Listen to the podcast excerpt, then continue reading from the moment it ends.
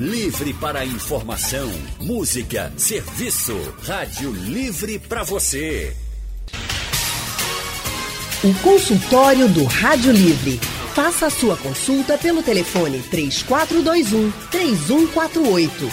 Na internet www.radiojornal.com.br. Rádio Livre.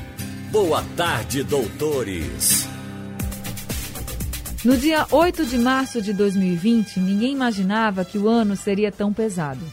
O novo coronavírus já circulava, mas a gente não sabia que pagaríamos preços tão altos no enfrentamento à Covid-19. A pandemia aumentou o desemprego no Brasil. E segundo o IBGE, as mulheres são maioria entre as pessoas que perderam os postos de trabalho. As que têm filhos que seguraram a parte mais pesada desse cenário, né? As mulheres mães. O fechamento das escolas sobrecarregou uma rotina que já era difícil, cuidar dos filhos e do próprio trabalho. Uma pesquisa do Instituto Datafolha revelou que 57% das mulheres que passaram para o home office disseram que acumularam a maior parte das atividades da casa. Entre os homens, o percentual é de 21%. E também não dá para deixar de citar as mulheres que cuidam de seus filhos sem o pai da criança.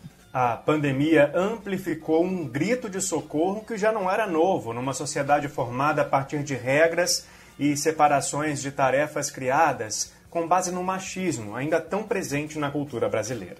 E neste dia 8 de março de 2021, Dia Internacional da Mulher, o consultório do Rádio Livre é sobre como a Covid-19 penaliza as mulheres. Por isso, nós vamos conversar com a economista do Diese, Cristina Vieselli. Boa tarde, Cristina. Seja muito bem-vinda ao consultório do Rádio Livre e parabéns pelo Dia da Mulher. Olá, boa tarde. Muito obrigada. Seja muito, muito bem-vinda. Obrigada pelo convite. Parabéns.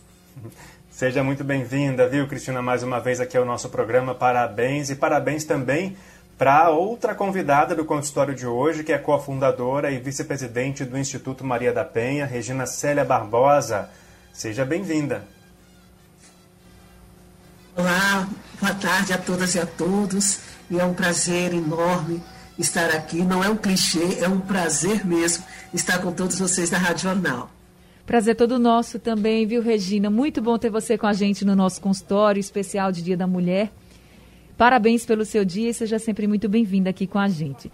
E você que está nos ouvindo, homem, mulher, vocês também são nossos convidados de hoje. Vocês podem participar do nosso consultório contando para a gente como a pandemia afetou a sua vida ou te, também tirando suas dúvidas sobre esse assunto pelo nosso painel interativo. Como é que você faz? Você entra no site da Rádio Jornal, radiojornal.com.br ou no aplicativo da Rádio Jornal, vai lá no ícone do painel interativo e já pode mandar suas perguntas, suas considerações. Inclusive, já estou recebendo aqui algumas mensagens dos ouvintes. Daqui a pouco eu leio para vocês.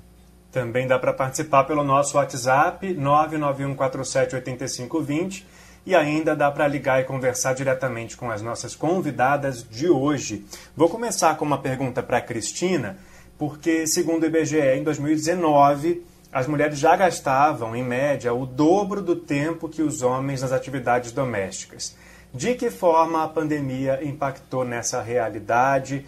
O que, que é, isso impacta também na economia individual de cada uma delas? É, essa pergunta é uma pergunta muito importante. Infelizmente, a gente não tem uma pesquisa ainda para 2020 da, do mesmo escopo da, dessa pesquisa que foi divulgada em 2019. Né? Essa pesquisa de 2020 provavelmente vai ser atrasada, inclusive em função da pandemia, mas a gente sabe que historicamente, estruturalmente, as mulheres elas são mais responsáveis pelos trabalhos de cuidados, pelos trabalhos domésticos não remunerados, por uma questão é, que é histórica e estrutural.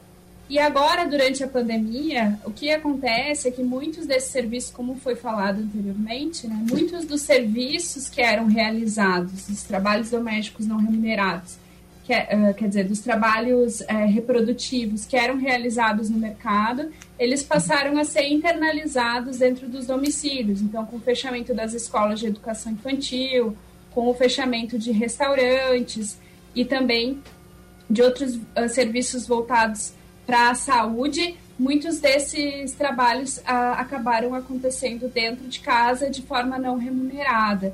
E isso intensificou bastante sobre a maneira, principalmente as mulheres uh, e as mulheres com filhos pequenos, e em especial aquelas que são que vivem num, num arranjo familiar de chefe de família e seus filhos sem o uh, companheiro. Então, a gente tem já os dados uh, sobre o mercado de trabalho que indicam que houve uma intensificação é, da, dos trabalhos é, não remunerados das mulheres, o que fez com que elas permanecessem é, as, fora do mercado de trabalho. A gente já tem é, os dados que apontam isso, né? Houve uma diminuição da taxa de participação feminina do mercado de trabalho, que passou de 52,1% no primeiro trimestre de 2020, de 2020 para 45,8%, ou seja, teve uma diminuição de 6,3 pontos percentuais ao longo do, uh, do, desse ano de 2020 até o terceiro trimestre apontando que uh, houve então uh, que essas mulheres elas além de saírem do mercado de trabalho elas estão permanecendo bastante tempo fora porque houve também no meio do ano uma maior flexibilização das atividades econômicas o que fez com que várias pessoas entrassem novamente para o mercado de trabalho que não aconteceu é, com as mulheres então esse período que as mulheres vão ficar fora é, do mercado de trabalho certamente vai impactar na sua empregabilidade. Quanto mais tempo a pessoa fica, permanece fora do mercado, mais afeta a sua empregabilidade. O que as leva a é, uma situação de dependência econômica de seus companheiros uh, e de outras pessoas. O que é algo bastante grave, considerando que existem desigualdades de gênero bastante profundas no Brasil e que o Brasil ele nunca conseguiu é, superar essas desigualdades, mesmo com políticas públicas voltadas é, pra, uh, para os cuidados, não são suficientes para assegurar essa maior igualdade entre a distribuição de trabalhos não remunerados, como você falou. Esse dado do IBGE é um dado de 2019, então a gente ainda não tem o impacto, a gente não consegue enxergar o impacto da pandemia, mas certamente a gente vai ter uma, um aprofundamento dessa desigualdade de gênero, considerando esses aspectos da pandemia. Cristina, você já tocou num ponto que a gente ia tratar um pouco à frente, então vou adiantar também essa pergunta sobre a falta de renda das mulheres que abandonam os empregos para cuidar exclusivamente dos filhos e da casa, né, por causa da, da falta de uma rede de apoio. Isso inter, interfere de que forma nas relações familiares e na perda de liberdades da mulher?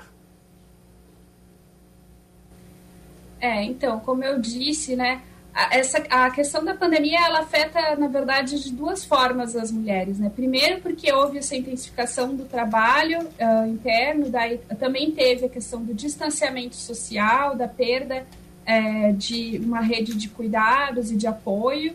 Houve também uma maior repercussão sobre alguns setores onde as mulheres elas são mais concentradas, não só do setor de cuidados, mas também, uh, por exemplo, hotelaria, turismo, esses setores onde uh, alguns tipos de serviços que tiveram um decréscimo maior. Então a gente uh, caracteriza essa crise como uma crise que afeta principalmente as mulheres e essas mulheres elas vão ficar sem a renda, considerando que uh, essas mulheres, então, elas vão estar numa situação de maior dependência econômica, tanto do Estado como seus companheiros e de outras pessoas. Mas também a gente tem que considerar não somente a repercussão sobre as mulheres, mas também sobre, a, sobre as suas famílias, né? Porque as mulheres, elas são uh, uma, uma parte importante das mulheres são chefes de família e as mulheres elas são muito responsáveis também pela renda, pela manutenção da renda de seus filhos. E isso com certeza vai ter uma repercussão forte, não somente então sobre as mulheres, mas toda a rede de cuidados que as mulheres elas são responsáveis. Anne Barreto. Agora eu queria passar a palavra para a Regina, porque a gente pôde perceber que muitas mulheres acabaram ficando em casa, bem mais tempo em casa. Isso porque estavam desempregadas ou porque até foram para o home office mesmo, sabe? Então a gente nós tivemos muitas mulheres indo para casa. E em casa convivendo com o agressor, porque a gente sabe que a violência doméstica ela é muito forte no nosso país, infelizmente. A gente até tem um dado recente que foi divulgado, inclusive ontem, pelo governo federal, que o nosso país todo teve, em 2020, 105 mil denúncias de violência contra a mulher.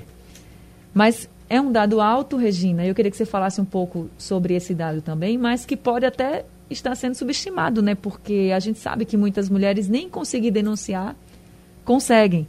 Inclusive, durante a pandemia, a gente percebeu que várias empresas entraram nessa luta também, é, disponibilizando dispositivos para que as mulheres conseguissem denunciar sem levantar suspeitas do agressor.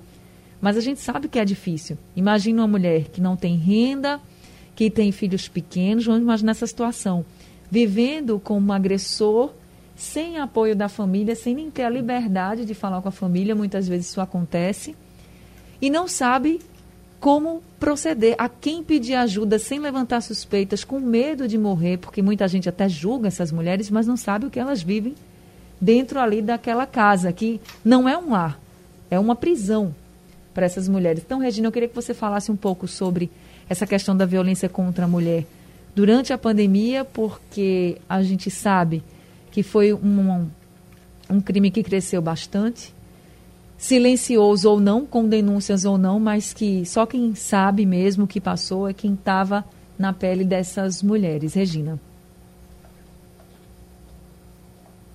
Olha, é, foi muito importante né, você ter colocado essa questão, principalmente quando a gente observa, mesmo com esses dados né, ditos oficiais do governo, ainda está longe da realidade.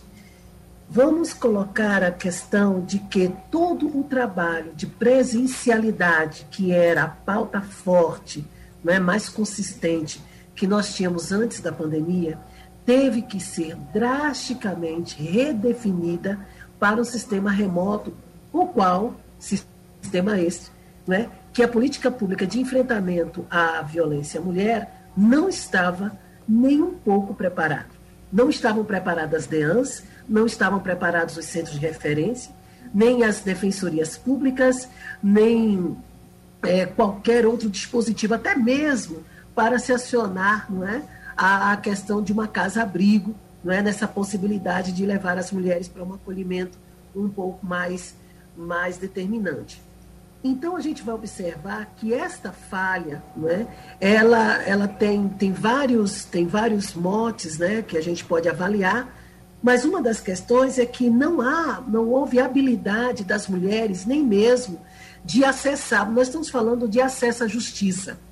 Nós estamos falando de um acesso célere, efetivo de justiça, não é? Então essas mulheres, elas não sabiam se mandavam em, em, é, a, a, busca, né, pela, pelo socorro pelo Instagram, nem pelo Facebook, nem por e-mail, nem por WhatsApp. Nós precisamos lembrar que até o, o, o período carnavalesco de, do, de 2020, do início de 2020, todo o arsenal estava voltado para a questão da presencialidade.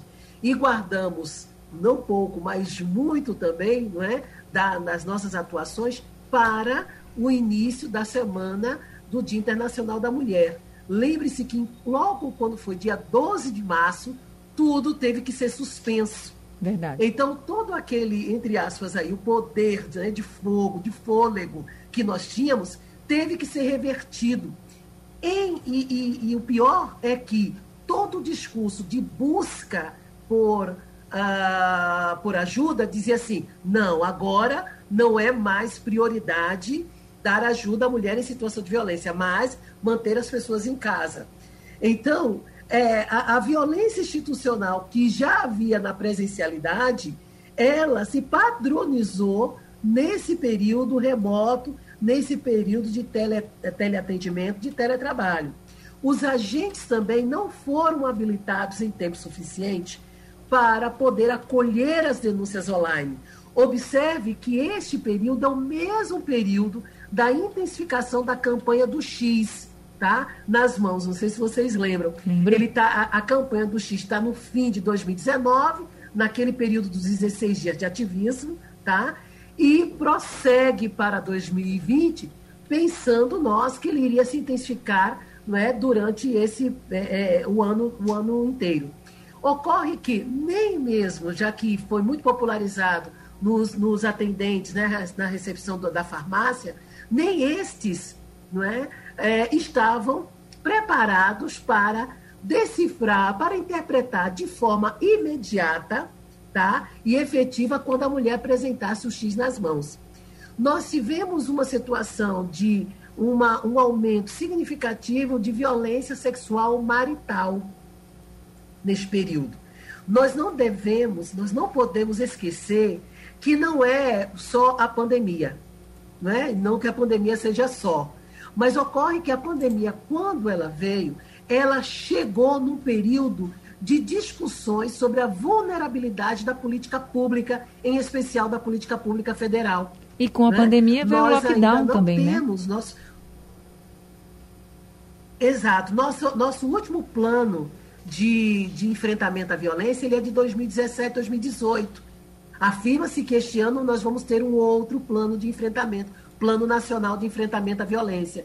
Esse plano é importantíssimo na revisão das estratégias, se elas deram certo, e na revisão de novas estratégias de enfrentamento, contando a questão de, de confirmar não é, os cinco A gente teve um problema com a transmissão, e a gente está conversando com a Regina Célia. Oi. Travou um pouquinho a internet, Regina? Você pode continuar. Pronto. E aí eu estou falando sobre cinco tipos de violência, não é? Da violência psicológica, moral, é, patrimonial, sexual e física, é, lá definida no artigo 7 da Lei Maria da Penha, e também o artigo 8 da lei. Esse artigo 8 ele é fundamental, porque é o artigo que vai falar sobre a formação e qualificação dos agentes de enfrentamento à violência. São eles os, os agentes da Polícia Civil, Militar, Corpo de Bombeiros, Educação, Saúde, ah, Assistência Social, Comunicação, Habitação e Economia. Então, nós vamos observar que são nove diretrizes. Eu costumo dizer que a Lei Maria da Penha ela não é uma lei ah, perfeita, mas ela é uma lei completa. E nessa sua completude, esses no, essas nove diretrizes, elas deixam bem claro qual é o procedimento e as atuações, qualificações que devem ser, que devem acontecer. Elas não foram adaptadas para o período pandêmico, inclusive até hoje. Então, as mulheres que chegam ao Instituto Maria da Penha, nós montamos um centro de referência online, não é? com advogadas, assistentes sociais e psicólogas. Elas dizem o seguinte: é invariavelmente, ah, quando elas chegam né, para uma denúncia online, ou agora, né, a partir de, de outubro, novembro, mais ou menos do ano passado, começou timidamente a presencialidade, é, eles dizem o seguinte: olha, a gente acolhe a violência psicológica e a moral. Entretanto, se a senhora tiver uma lesão, não é? Algo que deixe uma marca, que a gente possa enviar, encaminhar a senhora para um exame de corpo de delito, aí vai dar mais celeridade a essa peça, à denúncia. O que não é necessário, não é condição sine qua non, não é? uma denúncia de violência psicológica com a questão é, da violência física. E por isso, nós ressaltamos que a pandemia, é, o número de violências psicológica e moral cresceu e muito, porque muitas famílias se uniram, muitas famílias se juntaram e ficaram no mesmo espaço. Então, além da violência que ela sofria diretamente, seja do parceiro, da parceira, da mãe ou da filha, bom, enfim, havia ainda um grupo né, da, de familiar que, infelizmente, é, agravava a situação. Imagina. Então, tô- muitas dessas mulheres viveram um ciclo de violência, da qual nós trabalhamos muito essa questão do ciclo da violência, que tem três fases: a fase da tensão, da agressão e da lua de mel. Elas viveram o tempo todo entre a fase de tensão, que inclusive ela, é, ela tem como grande conteúdo a ameaça, e a fase da agressão. E essas mulheres tiveram que ficar emudecidas, né? encarceradas né? no, nas suas emoções, o que agravou muitíssimo a sua saúde mental. Não tem como não dizer isso, né? Porque realmente as mulheres sofreram e sofrem muitas vezes escalada. E na pandemia a gente viu isso se agravar bastante. Até porque, como Regina colocou muito bem colocado, é que nós estávamos e voltamos agora a estar também numa necessidade muito grande de estarmos todos em casa. Mas é você ficar em casa com a pessoa que é o seu agressor, é realmente como se estivesse numa prisão sem ter para quem gritar. Consultório do Rádio Livre hoje falando sobre os efeitos da pandemia, principalmente para as mulheres. Nós estamos no Dia Internacional da Mulher e precisamos refletir como está a mulher na sociedade hoje. Com essa pandemia que fez todo mundo sofrer, mas em alguns aspectos as mulheres elas sofreram e sofrem muito mais. Por isso a gente está conversando aqui no nosso consultório de hoje com Cristina Vieselli, ela é economista do DIEESE, e também com Regina Célia Barbosa, ela que é presidente do Instituto Maria da Penha. Eu vou começar lendo aqui a mensagem do Iractã, que está desejando aqui parabéns a todas as mulheres, em especial as mulheres da vida dele, que é a mãe, a esposa Ione e as filhas Iana e Ilana. Então, Iractã, obrigada pela sua participação, obrigada também pelos seus parabéns, a homenagem que você faz aqui à equipe da Rádio Jornal também, e parabéns a você por reconhecer a força e também homenagear as mulheres da sua vida. Eu queria agora conversar com a Cristina Vieselli, que é economista do DIESE, porque a gente falou um pouco sobre essa questão da mulher na pandemia, a questão do mercado de trabalho. Agora, quando a mulher é empreendedora, e muitas mulheres estão indo para o empreendedorismo, elas também sofreram nessa pandemia. A gente sabe que muitas empresas acabaram fechando as portas, né, deixando de existir. E as mulheres sofreram com isso também, principalmente aquelas que têm filhos, as mulheres mães. E eu quero deixar uma coisa bem clara aqui, quando a gente fala assim, mulheres mães, não é obrigatória, obrigatoriamente que as mulheres precisam ser mães, não. As mulheres têm direito de escolher se vão ser mães ou não, tá, gente? Mas as mulheres que são mães, têm uma responsabilidade a mais com seus filhos, a maternidade realmente, ela exige muito de nós. E foi um fator que, por exemplo, criou dificuldades para as mulheres se manterem no mercado de trabalho no mundo de negócios. Aí elas foram para o empreendedorismo. Esse dado que eu estou falando para vocês foi feito pelo Sebrae, uma pesquisa do Sebrae.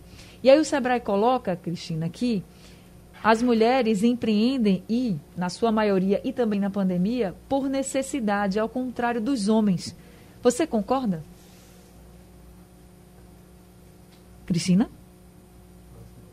Sim, eu estava com o, tele... o, microfone mudo. Uh, então, na verdade, é uma tendência mesmo, né? A gente, aí nesse, nesse dado que você coloca sobre empreendedorismo, a gente sempre tem que ter um olhar uh, um pouco crítico, né? Porque muitas vezes se coloca o empreendedorismo como algo positivo, mas uh, boa parte das vezes é um, algo que a pessoa está fazendo por não conseguir uma colocação no mercado de trabalho com carteira assinada, com a, a segurança dos direitos trabalhistas e, uh, enfim, daí acaba se tornando empreendedor, fazendo alguma, algum alimento para vender, uh, alguma é, artesanato, né? Isso é bastante comum também de acontecer é, entre as mulheres e economias com alto índice de informalidade, como a economia brasileira, que vem também com uma tendência de crescimento da, da informalidade desde, os anos, desde 2015,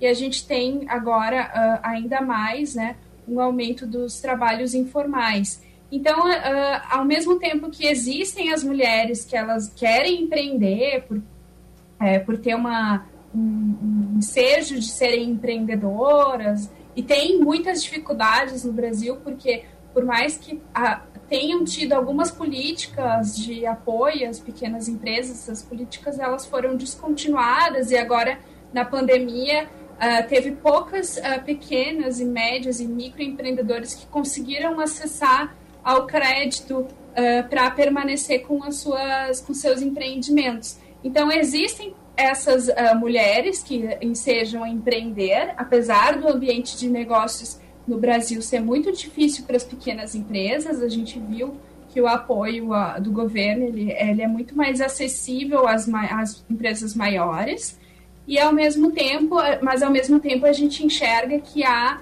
essas mulheres que elas estão numa situação de informalidade, sem a renda, e elas precisam fazer alguma coisa para que a, o, a, seja assegurado o sustento de suas famílias, né? Então, vem, é, vender artesanato, vender alimentos para as pessoas é, durante a pandemia foi algo que cresceu bastante.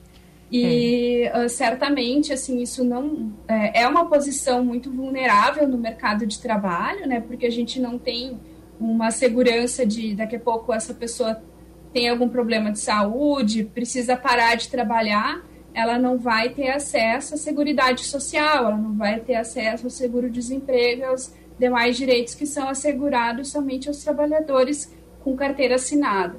Então, isso é uma tendência que está acontecendo no Brasil, do aumento da informalidade e dessas for outras formas de trabalho, né, que, uh, que são formas precarizadas de trabalho.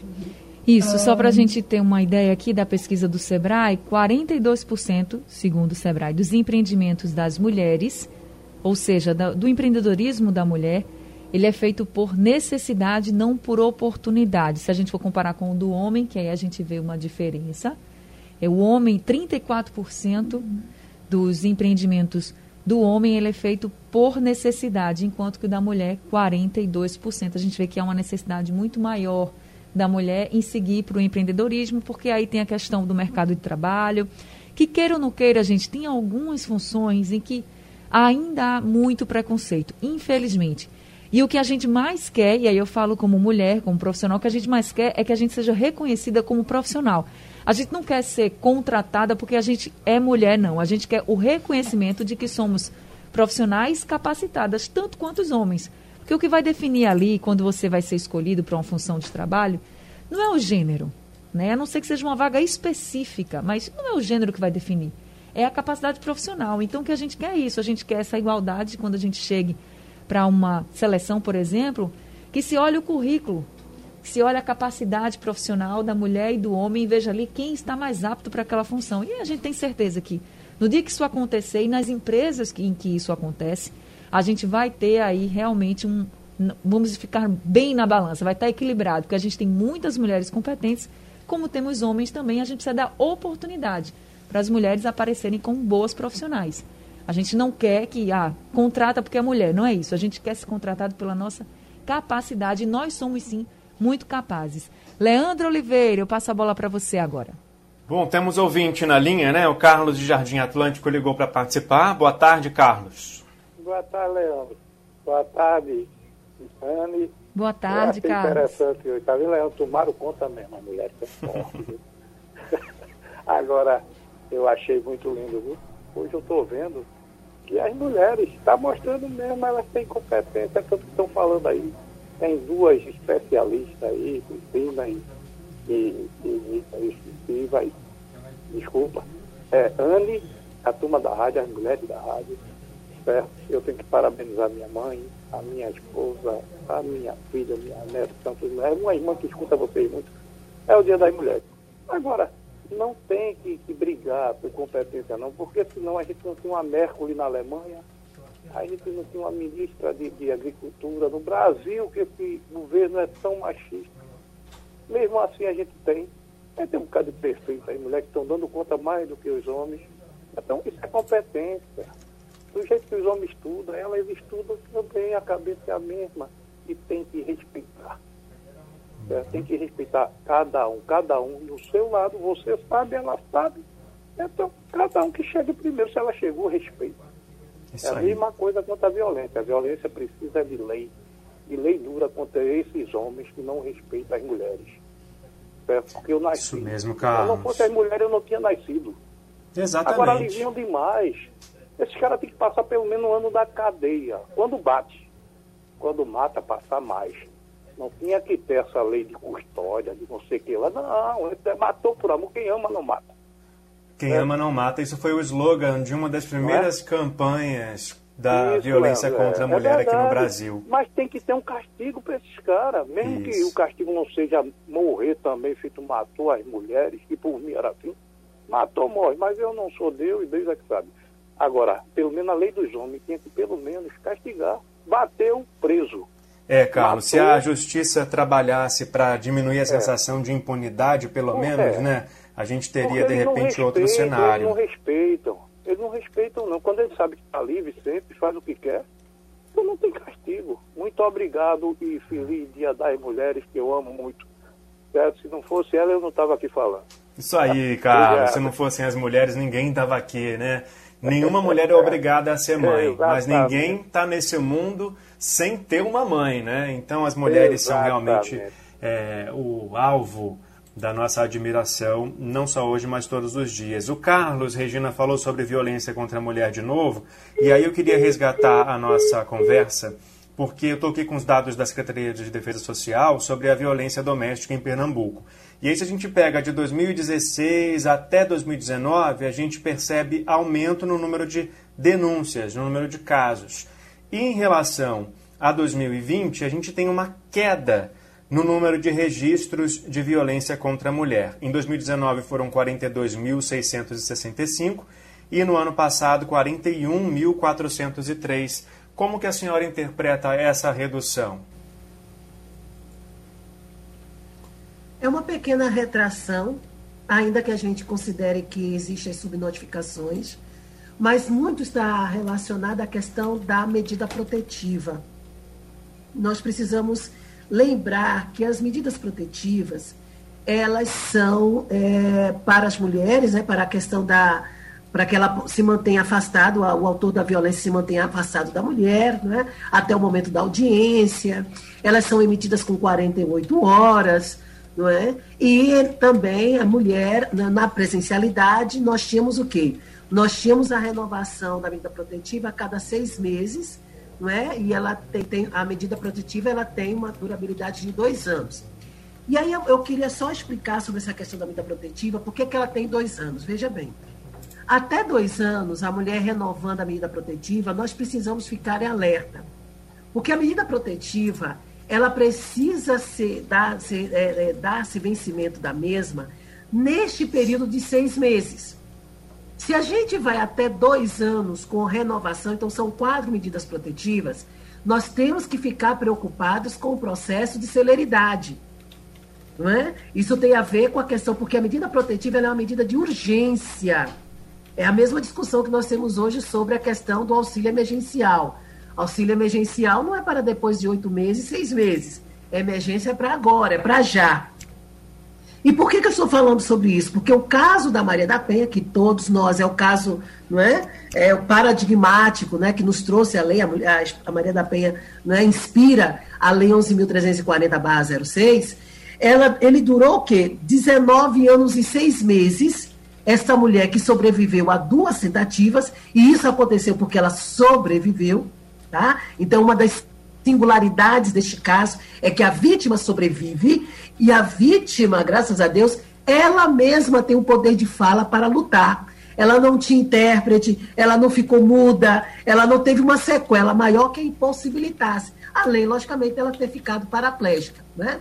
E o que, que a, a Comissão Interamericana de Direitos Humanos, no seu relatório 12.051, que está à disposição no Google, né? agora é, é de domínio público desde 2002, o que, que se diz? disse num dos trechos que o Brasil, ele é, o Estado brasileiro, desculpa, é tolerante às práticas de violência contra a mulher. Essa tolerância não é a da Regina, do Leandro, do Carlos, não é? Não é da Cristina nem da Célia. Essa tolerância que se chama atenção é da, do sistema de justiça brasileiro no que se refere à questão do enfrentamento à violência.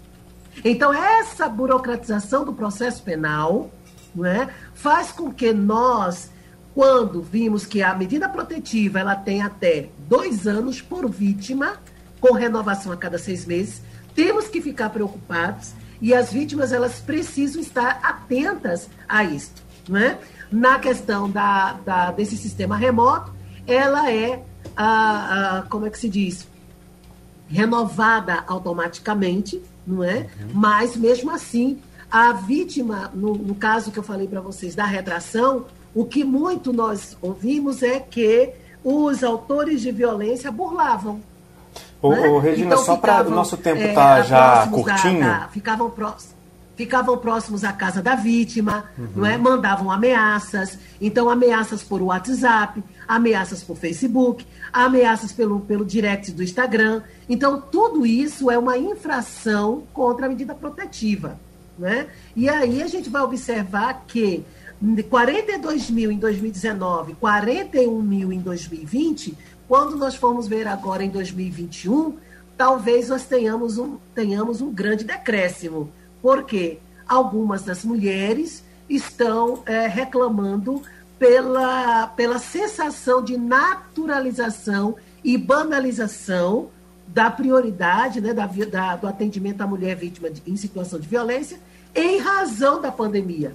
Né? Os altos e baixos do contexto pandêmico têm, como eu falei, colocado né, em segunda, terceira é, é, mão a história da, da violência contra a mulher e dessa prioridade que é necessária para todas as mulheres. Principalmente Regina, chama a atenção dessa prioridade de referência. Queria até, desculpa lhe interromper, mas a gente precisa muito dessa prioridade. Infelizmente, nosso tempo está acabando e eu queria deixar justamente essa reflexão que você Oi, trouxe para as mulheres, certo. que a gente precisa dessa prioridade nessa luta contra a violência contra a mulher, que a gente precisa desburocratizar, que a gente precisa de uma política que realmente cobre desses agressores, que apenas não diga que eles não podem, mas que realmente cobre que eles não podem chegar perto, por exemplo, numa medida protetiva, para que todas as mulheres se sintam seguras. A gente escuta muitas mulheres dizendo: "Ah, eu não vou denunciar porque eu não me sinto segura". Bem, Exato. Eu acho que o mais importante agora é você denunciar, ver uma forma de denunciar, porque se você continuar do jeito que está, você sabe que essa situação nunca vai mudar. E se você denunciar, você tem a chance de mudar. Então, essa é a reflexão que fica. Infelizmente, nosso tempo acabou. Eu queria agradecer muito a Regina por estar aqui com a gente mais uma vez, trazendo essa reflexão para todas as mulheres nesse dia tão importante. Regina, a luta continua, mas muito obrigada, viu? Continua, muito obrigada. obrigada pela oportunidade. Obrigada. Eu também queria agradecer muito a Cristina Vieselli, que falou sobre essa questão econômica, esse viés econômico que interfere muito na nossa vida como mulher. E também deixar a reflexão aqui seguinte, gente, nós somos lutadoras, nós somos fortes, precisamos sim de, de políticas públicas voltadas para nós, mas não vamos desistir jamais. É difícil para todo mundo, é, pode ser até mais difícil para a gente, mas a gente é muito forte. As mulheres são muito fortes guerreiras e a gente precisa seguir firme nessa luta. Cristina, a luta também continua e a gente espera que 2021 seja um ano melhor ou menos ruim para as mulheres, mesmo com toda essa pandemia. Muito obrigada, viu? Eu que agradeço a oportunidade de falar para a Rádio Jornal. Parabéns pelo programa. Obrigada também a Regina que participou aqui com a gente. Obrigada, Cristina. Eu aprendi, aprendi bastante. Quem tem que aprender sou eu. E eu gosto muito dos dados que vocês é, é, organizam e tô, estão sempre sendo uma referência aqui para o nosso curso aqui no Instituto. Muito obrigada. Ai, obrigada Os números nunca mentem. Jornal. Né? E depois eu quero falar com você, viu, Cristina? para você Obrigado, falar um pouco para os nossos para os nossos voluntários formadores. Ah, ótimo, vou adorar. Tá esse, então, esse encontro que a gente proporciona aqui no Rádio Livre, aqui no consultório, é maravilhoso também. Cristina, obrigado. Regina, muito obrigado pela participação de vocês. Parabéns pelo Dia da Mulher. O Rádio Livre de hoje está chegando ao fim, mas amanhã a gente volta às duas horas da tarde com muito mais informação para você. Leandro Oliveira, um boa tarde e até amanhã. Boa tarde para você também, Anne Barreto. Até amanhã. A produção do Rádio Livre é de Gabriela Bento. A direção de jornalismo é de Mônica Carvalho, trabalhos técnicos de Edilson Lima e Henrique Dias.